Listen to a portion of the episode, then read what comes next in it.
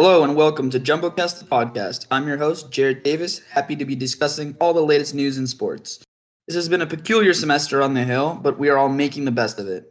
JumboCast wasn't able to broadcast any Tufts athletics due to the pandemic necessitated cancellation of many activities. We didn't want to leave our viewers out in the cold and decided to produce this podcast in place of our normal broadcast. We hope all of you out there are enjoying these episodes of Friendly Banter. With that being said, this will be our last installment of the semester and my last JumboCast production of my career. What better way to say goodbye than to be here joined by my colleagues discussing this week in sports? Be sure to tune back in next month as season two of JumboCast the podcast is right around the corner. Now let's get cracking with our first of three guests, Jenny Lu. What's up, Jenny? You ready for the return of the NBA? Yes, totally. Awesome, awesome. The draft was a couple weeks ago. Were you surprised by the outcomes, and what did you think of the draft class this year? Um, I don't think I was really surprised by Wednesday night. Um, this was one of those years where there wasn't like an obvious superstar like Giannis or AD, the top two, which is widely considered LaMelo and uh, Anthony Edwards. They could both be considered hit or misses with like big holes in their games. So, yeah, I wasn't surprised to see Edwards come out on top, and there will probably be a lot of rookies out there who will surprise the hell out of us. So, it'll be really interesting to see. Definitely. Yeah, you were um we want to I want to talk about LaMelo Ball a little bit more. You just kind of addressed that issue right there saying that you think Edwards probably should have gone number 1. There was a lot of hype. Um, you know, the Ball family. Um, so you think it's a good fit for LaMelo heading to um play for Michael Jordan? No, I mean Michael Jordan has like uh the the worst track history as like an NBA owner. Um I think that the right choice was Edwards going number 1. I don't think LaMelo Ball is good for anyone really just cuz like I think he's unreliable um and he doesn't have like solid experience. He didn't play college. He only played 12 games in Australia, so we've never seen him go up against real competition. We don't really know what he's like. So taking him is really a big chance. And from what we saw with um, his older brother, I think it's really best to avoid LaMelo until he gets more independent and like more separation from his dad, who I think is like proven to be a bad influence. Although, I mean, you got to give it to the guy. He has three sons in the NBA now because LiAngelo just got signed. So he's doing something right, but I'd still be wary of him.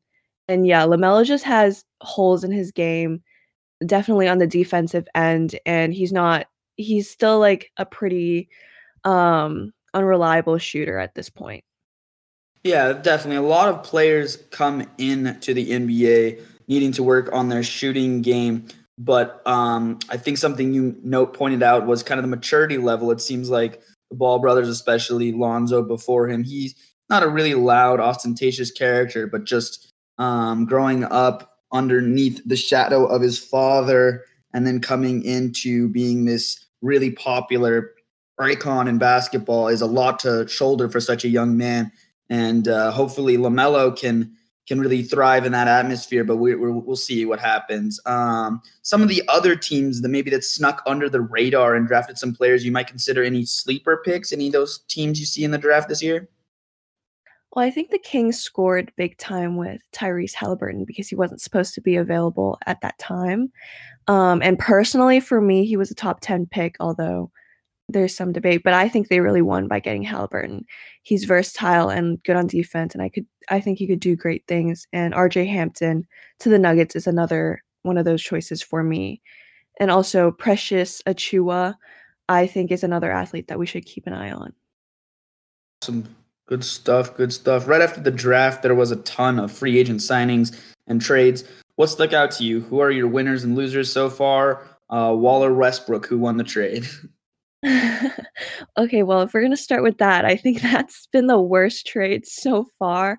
I don't think either of them is winning. Um, I don't think either side of the trade is that great. I know Russ desperately wanted out of Houston, and I understand. I understand the trade because um, the Rockets got a number one draft pick in return with Wall, and it probably wouldn't have gotten that in a trade with any other team. So I get it because like the Rockets are a mess and they know that they need to rebuild, but John Wall and Harden will not be good. John Wall is basically Russell Westbrook, like a worse West Russell Westbrook. So that's just not going to be a better fit. And um, in terms of for the Wizards, I mean, we'll really see. But I think, um, like, if I were to choose from either of the two teams, I do think the Rockets won this trade. And then um, for good trades, I think the Lakers are absolutely stacked right now. They got so many signings and trades, and they're all good ones too, like Wes Matthews, Marc Gasol, uh, Montrezl Harrell, which is a crazy one and makes me pretty happy because it's upsetting the Clippers and Dennis Schroeder as well. So they're just stacked, and I don't really see a world where the Lakers don't repeat this season, especially with those new names on the roster. And I think the Bucks also upgraded. So, what rankings do you have so far for the East and West? Um, well, for the West, obviously Lakers on top. Um, Nuggets number two. I don't see any change there. The Clippers, I'm going to carefully put third, but Paul George is on thin ice and really needs to get his act together, or else he's going to be considered as the worst trade of NBA history. Um, I think the Mavs are going to take a huge step this season with Luka, and also we're going to see Dame Lillard and the Blazers try to compete again.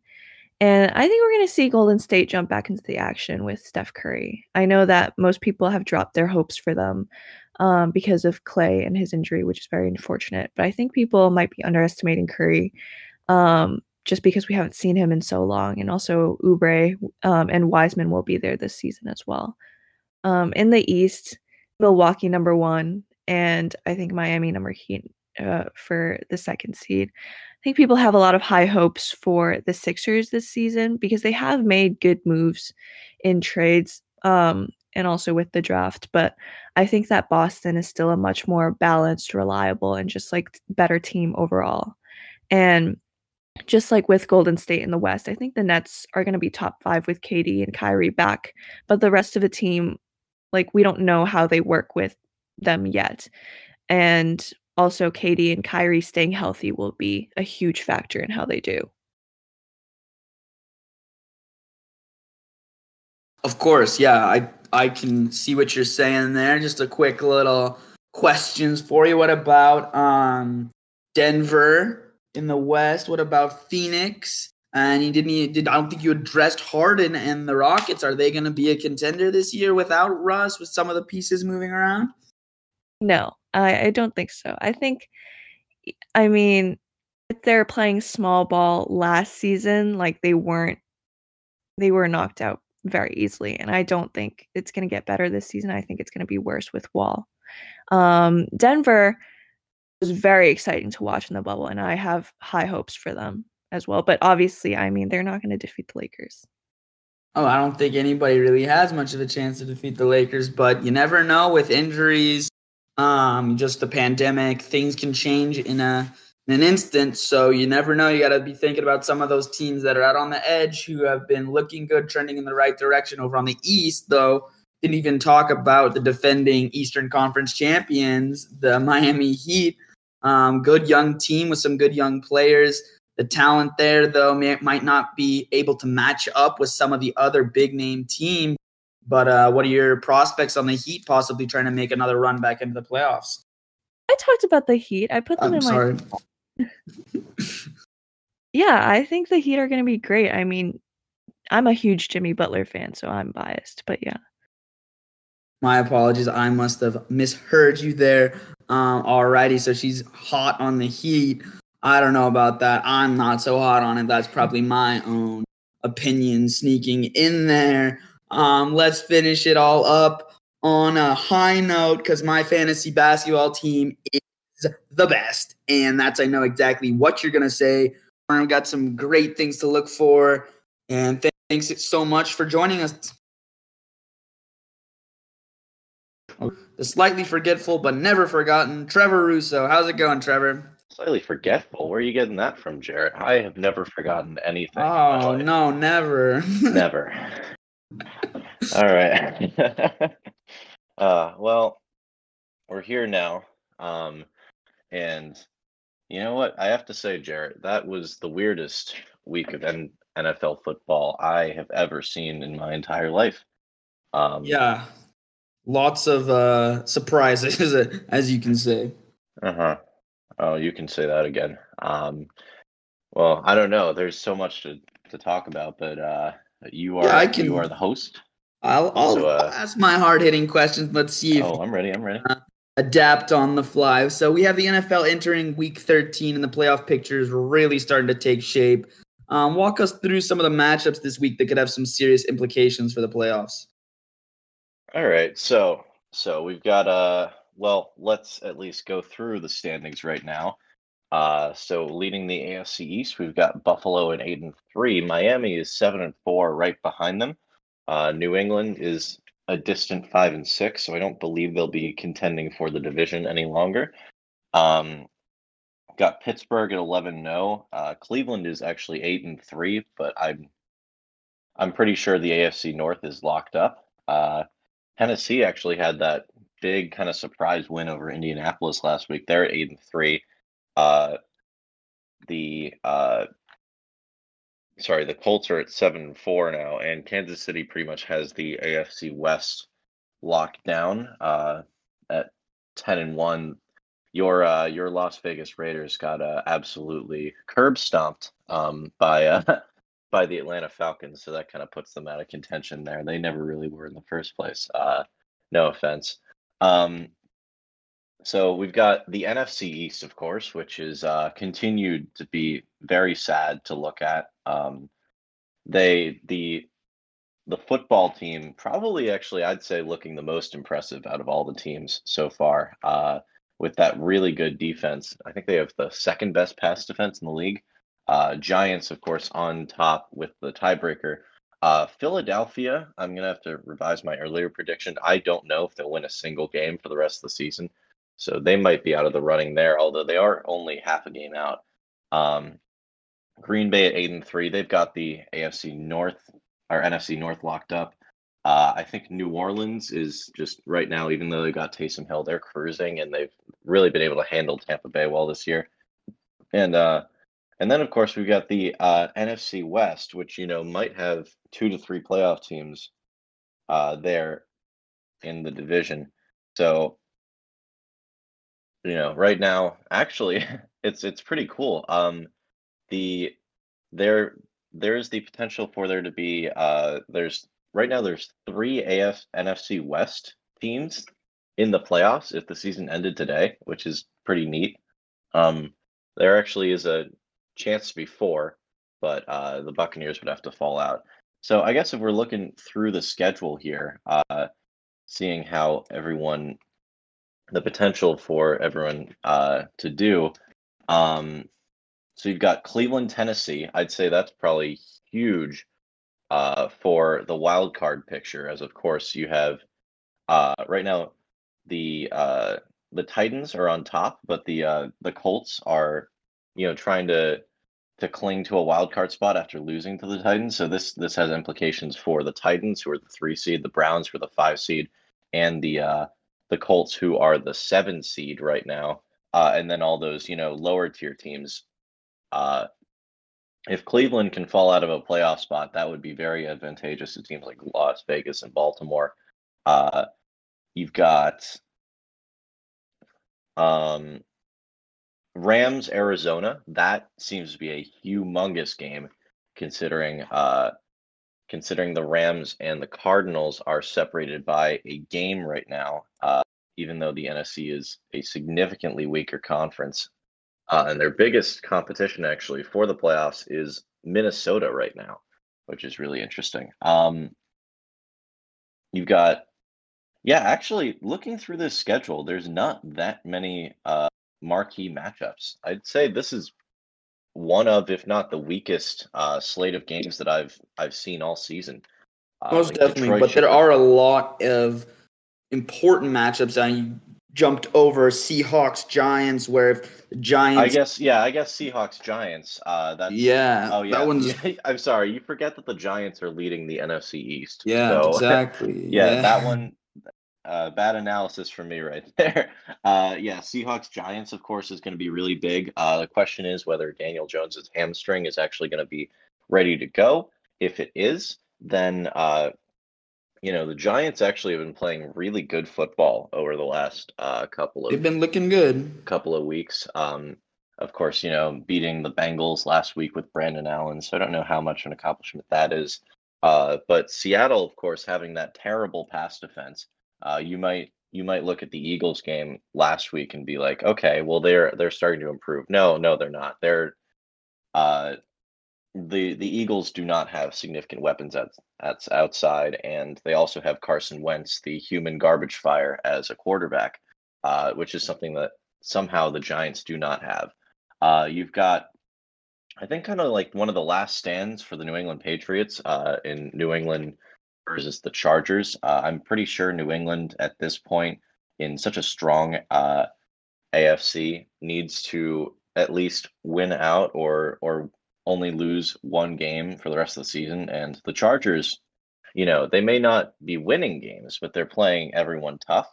Uh, I guess if you want to identify Washington Pittsburgh, uh, that is going to be that's a Monday Monday afternoon Monday afternoon game. You know, with all these COVID moves, uh, Washington Pittsburgh is going to be actually pretty huge for. Uh, well, first of all, you want to see if Pittsburgh can keep their uh, their Undefeated undefeated title going. You know, uh, of course, looking uh, shaky as they have the past couple weeks, despite you know winning a bunch of these games, almost losing the Jaguars, uh, close one with the Ravens, who essentially did not have most of their football team, uh, and Washington, who I believe is actually the best team in the division, uh, are going to need to you know keep keep their wins going. Uh, Dallas Baltimore, I guess, is also pretty interesting because Baltimore, as as we've talked about, has been has really just not had the season that they had hoped. Uh, sitting at six and five, the passing game has regressed to a remarkable degree, and with that comes the regression of the running game. Uh, and Baltimore, like I said, really strong AFC. They're going to have to to definitely take some wins from uh, Miami or Indy uh, to make this happen. Uh, and then I guess finally, if I had to say right? one more, I'd say that uh, Minnesota um, Okay. actually is an interesting dark horse team right here. They are at the outset of the wild card picture. They've looked really good with uh, uh, Kirk Cousins has looked a lot better over the past couple weeks, and if they can, if if let's say Arizona uh, loses to the Rams and Minnesota wins, uh, Arizona and Minnesota are tied for that seventh wild card seed. So I think Minnesota is definitely a team to watch down the stretch. I agree with that. I also did want to touch on that Bills Niners game, the late game on Monday night. The Oh, Bills of course. they're set up in the for the playoffs, and the Niners are still right in the mix. So if the Niners can get a huge win against a pretty potent Bills team this year, um, that would be huge. Something also to pencil in on your calendar. You know, after a good long weekend of enjoying football, you come Monday night and you feel like something's missing, but then you get a good matchup between the Bills and Niners this Monday. Definitely tune into that one wanted to head over to the MVP discussion. The race has been a hotly contested one this year. Rodgers has proved he's his old self. Russell Wilson has started cooking, and nobody can contain the kid Kyler Murray. But with all that said, we still haven't even mentioned the odds-on favorite Patrick Mahomes, who just went 37 for 49 with 462 passing yards and three touchdowns. So, who do you think will end up with the award coming into the year? You think it's going to be Mahomes, or do you think one of the well, I honestly think that uh that well, of course it depends. I think on how these two play down the stretch because you know we all were talking about Russell Wilson as the odds-on favorite about like what four or five weeks ago, and then uh, they started to let Russ cook, and then Russ, you know, started cooking, and no one was watching the pot, and then the pot started to overflow, and then spilled everywhere as he, uh, I believe he threw uh, he had three interceptions or three turnovers through the first like four weeks of the season, and then it, it ballooned to like ten. There were a couple three pick games for Russ, uh, games where he clearly was just slinging the ball into open defenders' arms. Uh, I think Russell Wilson is out of the discussion. Uh, if we're talking about Aaron Rodgers, he did have that uh, terrible game against the moved and such an outlier. I do think that it should be Patrick Mahomes. I understand the Rodgers argument. I understand that like the weapons that uh that uh that Mahomes has are like substantially better than uh not substantially, but if you look at besides like Tyreek Hill, Davante Adams, which I think that leans in Green Bay's favor, you've got all these uh, other wideouts. You've got the the tandem of Edwards-Helaire and Bell, uh, who, you know, they're not actually they really haven't been as spectacular as they needed to be, but they just don't need to because Patrick Mahomes. The thing about him is, you know, you you kind of think of Patrick Mahomes as the guy who can make all the throws. He's just this guy who chucks it down the field, but he is just the thing about. Uh, I was watching uh, this great analysis uh, by Brett Kollmann of Carson Wentz, and he was talking about the difference between like Carson Wentz trying to play like Patrick Mahomes and Patrick Mahomes playing like Patrick Mahomes, which is that when Patrick Mahomes sees a situation that he doesn't like, he's willing to just take it, tuck it, and run. He's willing to dump it off. He is an incredibly intelligent quarterback within all facets of a game. And I think ultimately the only thing that'll stop Patrick Mahomes from being the MVP this season is not his performance because I, I expect I don't expect a bad game out of Patrick Mahomes. I don't think you can at this point. I think what's going to happen is Rodgers is going to continue to play really well, and then either people are going to, uh, you know, look at the sort of talent disparity a little bit between Rodgers' uh, core and uh, the Chiefs' core. I don't know how I didn't mention Travis Kelce versus Robert Tonyan. That's a pretty pretty big outsized matchup in the Chiefs' favor. Uh, I do think that Patrick Holmes should be the MVP. I I think that maybe because of the fact that he won two years ago, there might be a little bit of bias against him winning again. I think it should be Mahomes. I, would say maybe it's about a 60 40 chance that Mahomes does win, though.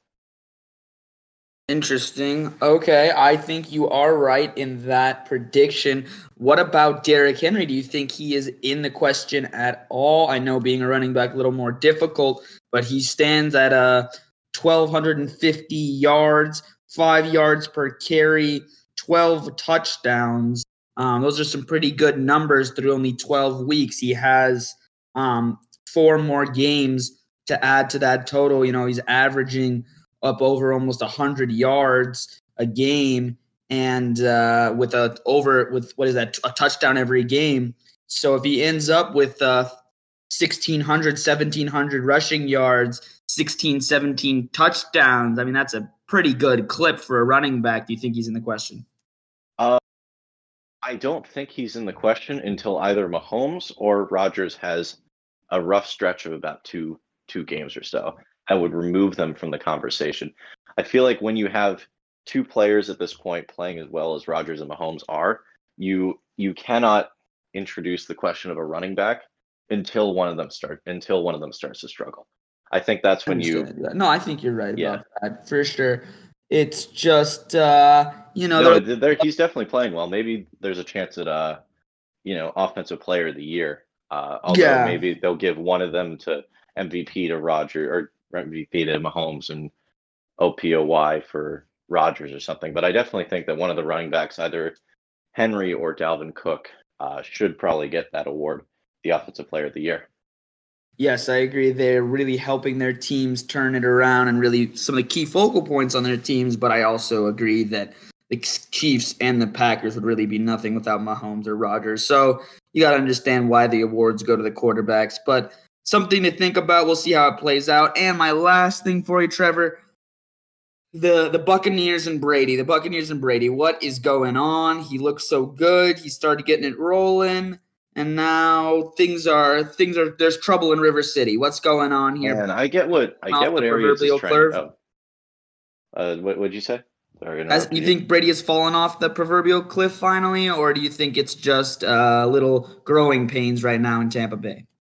I think he's definitely playing fine. I think that I think the the the chatter around him, he's he's definitely not playing as badly as as people would say, but they're definitely not playing as well as they should be, considering all those weapons. They've got the the quality O line, they've got the uh, wide receivers, the running backs uh, are all really good. It's just uh, I I don't I don't agree with Arians' approach right now to trying to motivate Tom Brady. Um, I think the thing that that works for Brady is uh, I I don't okay he he's you know he's a guy who who enjoys the spotlight and I think that while Arians calling him out in the media over and over again may you know, he may think that that's motivating Tom, but I think it's just breeding resentment at this point. Like you, you've seen some of the really pointed, like direct criticisms from Arians about uh about Brady's play, and uh, you know, like completely throwing him under the bus. I think someone asked him about Arians' play calling, and he said that Brady calls most of our plays. Uh, I I think that Brady's been fine. I think that they've actually just had a really tough stretch of opponents. Uh, that Saints defense is really, uh, really impressive this season. You've got the Chiefs.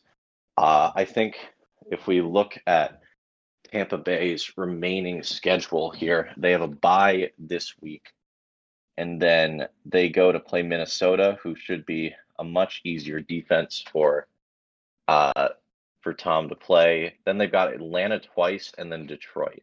So those are they've they I think they've got a a stretch where they can really just kind of cruise into a into a wild card spot here. Um, I mean, the Rams have a really good defense. Kansas City has a really good defense.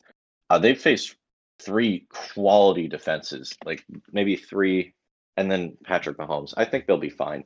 I uh, I, I don't know if okay maybe Brady's hit the cliff with or not hit the cliff, but maybe I mean his deep ball clearly has not been what it once was. Um, but I think Brady will be fine. I mean, he's playing a lot better than a lot of quarterbacks right now. So can agree with what you're trying to put out there. I don't know for sure if I would consider his play necessarily fine. 11 interceptions in 12 games. Well, actually, you know what's something that I, I saw a graphic uh, the other day that was really interesting, and it was uh, every quarterback in their first season under Arians as like either the offensive coordinator or the uh, the head coach, and it goes like this: 2001, Tim Couch, 21 interceptions. You have Andrew Tim Luck Couch, in 2011, 18 interceptions. Uh, you have who, who's the middle guy? Uh, I know Jameis. Uh, it was oh Carson Palmer in 2012, 22 interceptions. Then you have Jameis Winston, of course, last year 30 interceptions, and now Tom Brady, uh, 11 interceptions. So it may be like it could be just the system of Arians is one of incredibly, you know, Arians is known for like big plays down the field. Reward. I get Uh, what you're saying. Yeah. I mean, he yeah, does have so it- I 28 it- touchdowns and 300, Yeah, 3,300 yards. So he's he's throwing the ball for good good yardage and he is getting some touchdowns. But um, you know, just the highlights and some of the decision making you do see, and you get um, you're left scratching your head just a little bit. But um, I agree. I don't think the losses. I think it's also the losses to teams like Chicago and the Chargers that also perplex people a little bit. A team that looks so good against some of the better teams and then can go in to Chicago and uh, LA Chargers and just not show up that day is what kind of confuses some people, especially with a pretty good defense on the other side of the ball. They shouldn't be losing to a team that can't put things together offensively. So um, it's a little bit strange. We'll see. Maybe maybe the bye week gives them time to recharge their batteries and come out strong and make that final push to get really firmly in the playoffs where Tom is used to being. But um, we will see, as we said, a wild, wild week here in the NFL. And well. We didn't talk about any of the COVID stuff, Jarrett. we That do was like the big. All right. I don't know. I'll do a little recap, I guess. So Okie dokie. Let's see what you got for the. COVID. I guess I don't know what I I, I want to have a little discussion before we uh we head out here. Um, the disparity between the response to the Broncos and the response to um to the Ravens. I understand why. Um, I understand why, like the NFL's logic. I don't agree with it. I understand because you know the Broncos it was just isolated their quarterbacks, while the Ravens it was like 30 players. But then I just also don't understand the uh, allowing the Ravens to even play that game this week. I mean, what they had I think 28 positives. It's not like a positive just goes away. You know, they were just waiting for any new positives, and it, it, I I don't know. I a lot of people, uh, a lot of executives reportedly, and and players uh, are really, really angry about the uh, how the Broncos were literally allowed to play with a practice squad wide receiver who hadn't played quarterback since Wake Forest 2018 trying to make do the right thing for the community and really support the com- the community American community in general in the best at the way that they can. Um, they try to make some really great statements. Sometimes they try to really help out people in need, but ultimately it's a business. And um, still in this country, most businesses are run by specific individuals with a specific agenda. And um, it's kind of sad to see when football is such an important sport um, to the culture of Americans. And uh, some of the things that just need to change sometimes um, take quite a while. And sometimes it takes something like this to really make a big difference. I mean, no one really wants to see um, players that aren't really aren't really at the professional level or or especially at that position um, on a prime time game. Um, it just doesn't feel the same anymore. It's not the same product. And I think the NFL will really have to think about things very seriously before the playoffs and also before next season. So um, yeah, the playoffs are a big issue there. I think the yeah. thing is, right, if they had some sort of like written policy, like okay, here's what we're gonna do with the game if there's more than five positives. It seems like they're they went into this season just kind of hoping that no one would get sick, right? That's that's kind of what they've done up to this point, and overall they've been.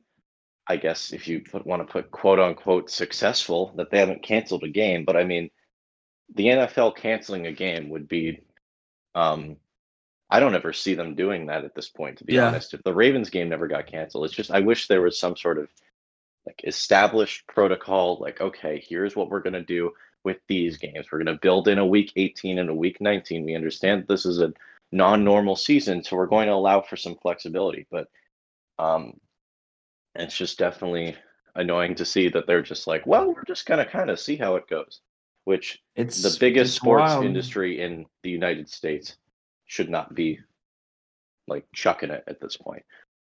Yeah, they just it's just a lot of moving parts. They didn't really know how to cope super well and it yeah, like you said it's a little bit of an embarrassment, but um this, you know, this year, this season in all sports has been just an up and down roller coaster ride and it seems like that ride is uh, almost coming to an end here um, on this podcast for us being our last episode. So glad to have you here with us, Trevor, on my of last of course ride. But uh, thank you, thank you, and I will talk to you soon. Have a good one, Trevor. All right, see you, Jarrett. Thanks for all you've done. It's been a pleasure working with you, sir. Likewise. And now we head over to the Athletes Corner with Sam Brill. Sam Brill will be talking with Jack Racine on the Tufts football team. Sam, here you go. Thanks, Jack, for joining us today on the Jumbo Cast podcast. Thanks for having me, guys. Happy to be here. All right, so as a freshman on the Tufts football team, how has your role shifted since the end of last season and throughout the summer? Well, obviously, this season's a little bit different, but coming in, you have a bunch of younger guys who have never been away from home, they can't go back or see family or anything. So like you kind of got to take a leadership role, help them bring them along, and you also can't like really just like hang out with them on the side. So it's like it's different. It's tough. You got to work on different ways to communicate them and bring them along. Um, so I guess it's just more of like a leadership role, since we're like the only people really on campus with them that can see them. So even before you get to campus, walk me through your summer. What do you guys do to stay in shape? Uh, well, Dan, the the head strength conditioning coach, sends out like his normal thing. It's like a a week by week uh, workout schedule plan. And once again, this year is different because we don't all have access to the same like weight room training things. Stuff was closed down, gyms weren't open. So at least for me, like I had to set up in the garage and stuff. So I was able to do some some of the workouts. Um, and then the rest on your own, like running, staying in good like condition um, it's kind of on your own and see what you can do. Like I know, I like I have people nearby like Cam Carty and other kids who I can like work out with, um, and it's always good to like just even if no I'm not a receiver, just run routes for Cam, stay in shape. Um, I know last year I was like training for the conditioning test, um, just stuff like that to just make sure you're focused. And Coach Civetti will send out like uh, emails every now and then, just like get in touch and make sure everyone's still focused on improving and getting a little bit better for next season. Now, every year the goal is similar to progress as a player and as a teammate. Do you feel like you've come back to campus having progressed, and do you feel like your teammates have done the same? Um, I feel like we have. It's again because you're not in full practices, so it's hard to tell. But definitely, I feel like me and the other freshmen come in with a much better understanding of the playbook, just because we had meetings in the offseason this year, going over film and stuff, which we hadn't done previously. So that was a good advantage to have. Um, I feel like obviously every like all the kids coming in have gotten have another year to have gotten bigger, gotten stronger, put on some weight. Um, I know I've come to this season healthier. I've been doing physical therapy for the past eight nine months, so that's that that's like a lot different because I wasn't healthy at all last year. So this is nice. Um, but yeah, I feel like everyone's done their their fair share of getting better, improving, and just coming in as a better football player than they were last year. So you mentioned that you guys aren't in full pads, in full practice. What have you guys been doing? So we've been doing our uh, socially distanced practice, and it's kind of changed a little bit. So we start out where like all our drills, we got to literally stand six foot, uh, six feet apart from our position group. We're broken up into smaller groups, so it's like never more than ten, more than ten people together, like like in your like practice like cohort is what they're calling it. Um, but like after a couple weeks, the university kind of like like let up like they were allowed to let up, but like let us do like a little get a little more like press, like hands on contact and stuff.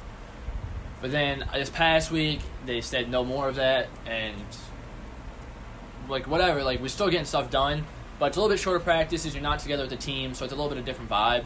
So like the other day, like we had to do like an introduction of all the freshmen because like we haven't met some of the freshmen from other position groups, so it's just weird. Like you don't like, and the freshmen don't know all the older kids, so everyone doesn't know each other. So you're just getting there, and it's kind of a different vibe. But at least we're getting on the field. We have film on our off days, so we're putting install on our playbook. We're getting all of that done. Uh, we're lifting twice a week, so it's good that we're getting out there with everybody. But it's just a little different feel, um, and we're getting used to it. We're making the most of it. So you said you guys are in the weight room now twice a week. How is that different from last year?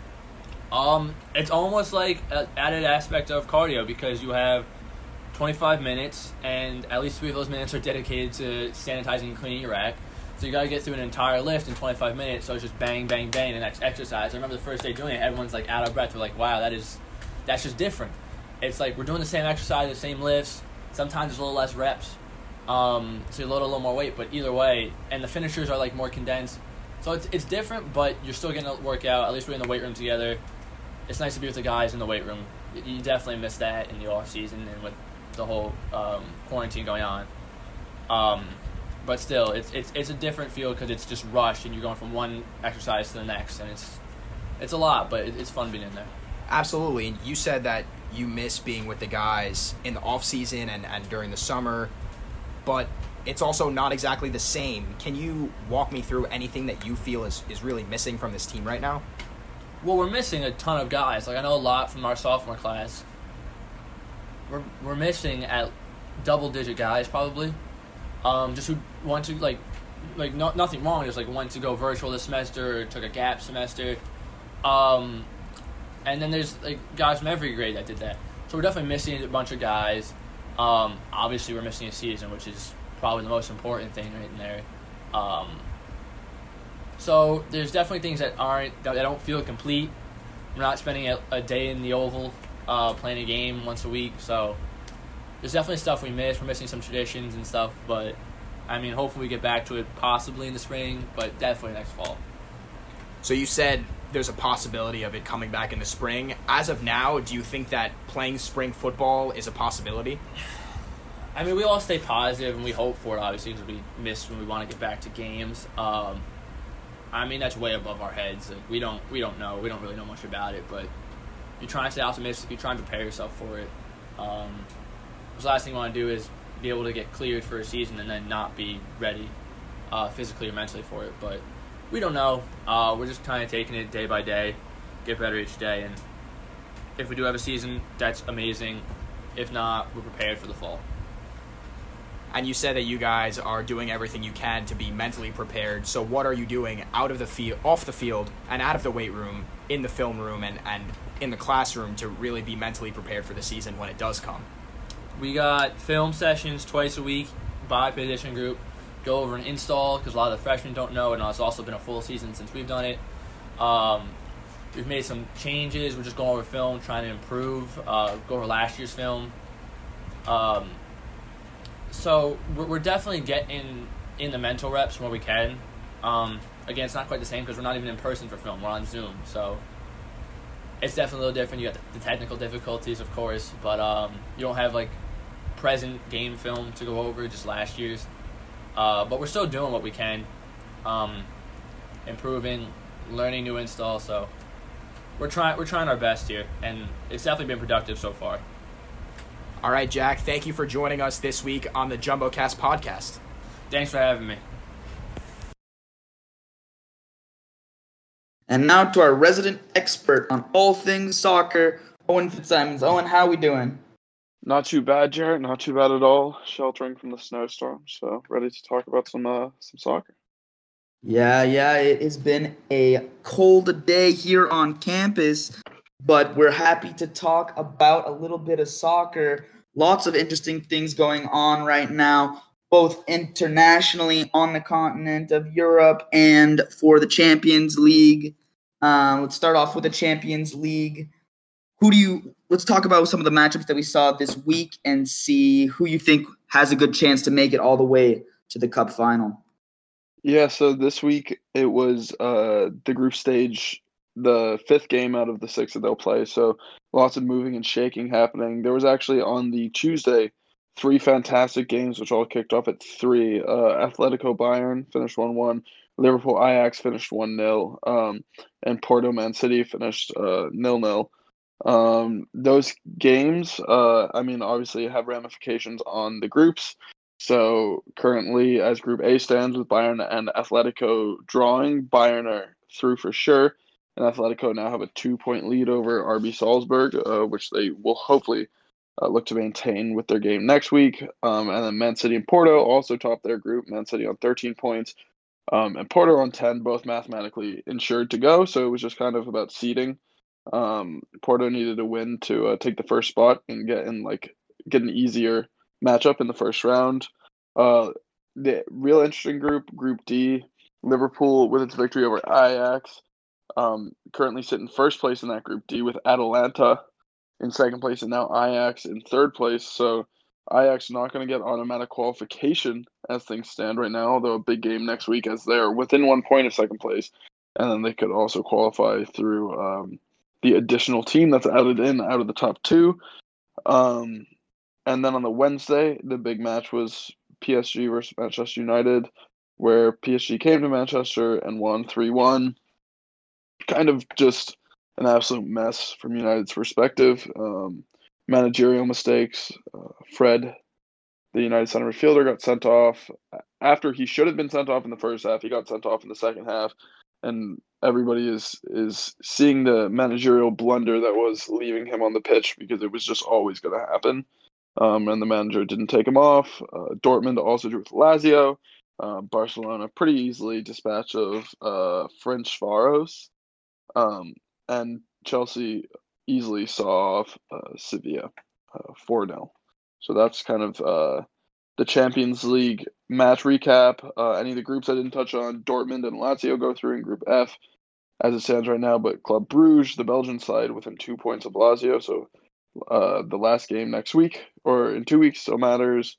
Um, in Group B, Borussia Mönchengladbach and Shakhtar Donetsk are currently going through ahead of Real Madrid and Inter Milan. So that is a that is a very big game.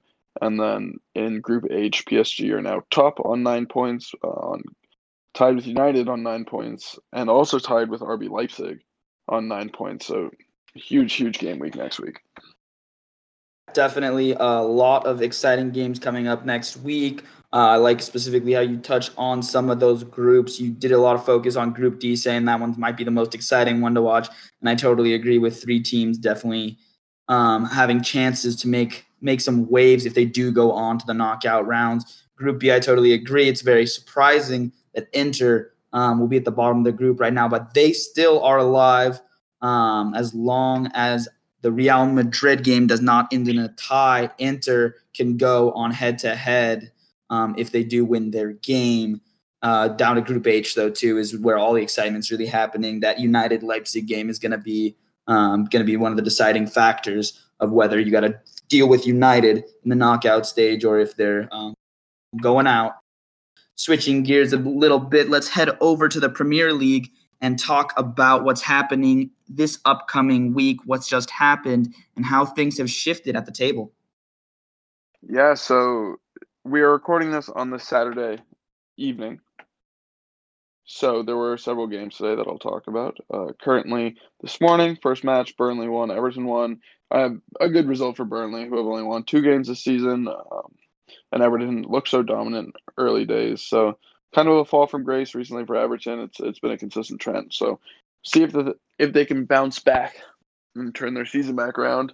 Man City versus Fulham. Man City two, Fulham nil. Man City jumped out to an early two goal lead inside 30 minutes, and the game was basically boring from then on. Um, West Ham United versus Manchester United was a fantastic match with West Ham going 1 0 up in the first half, going in at halftime 1 1, and United firing back.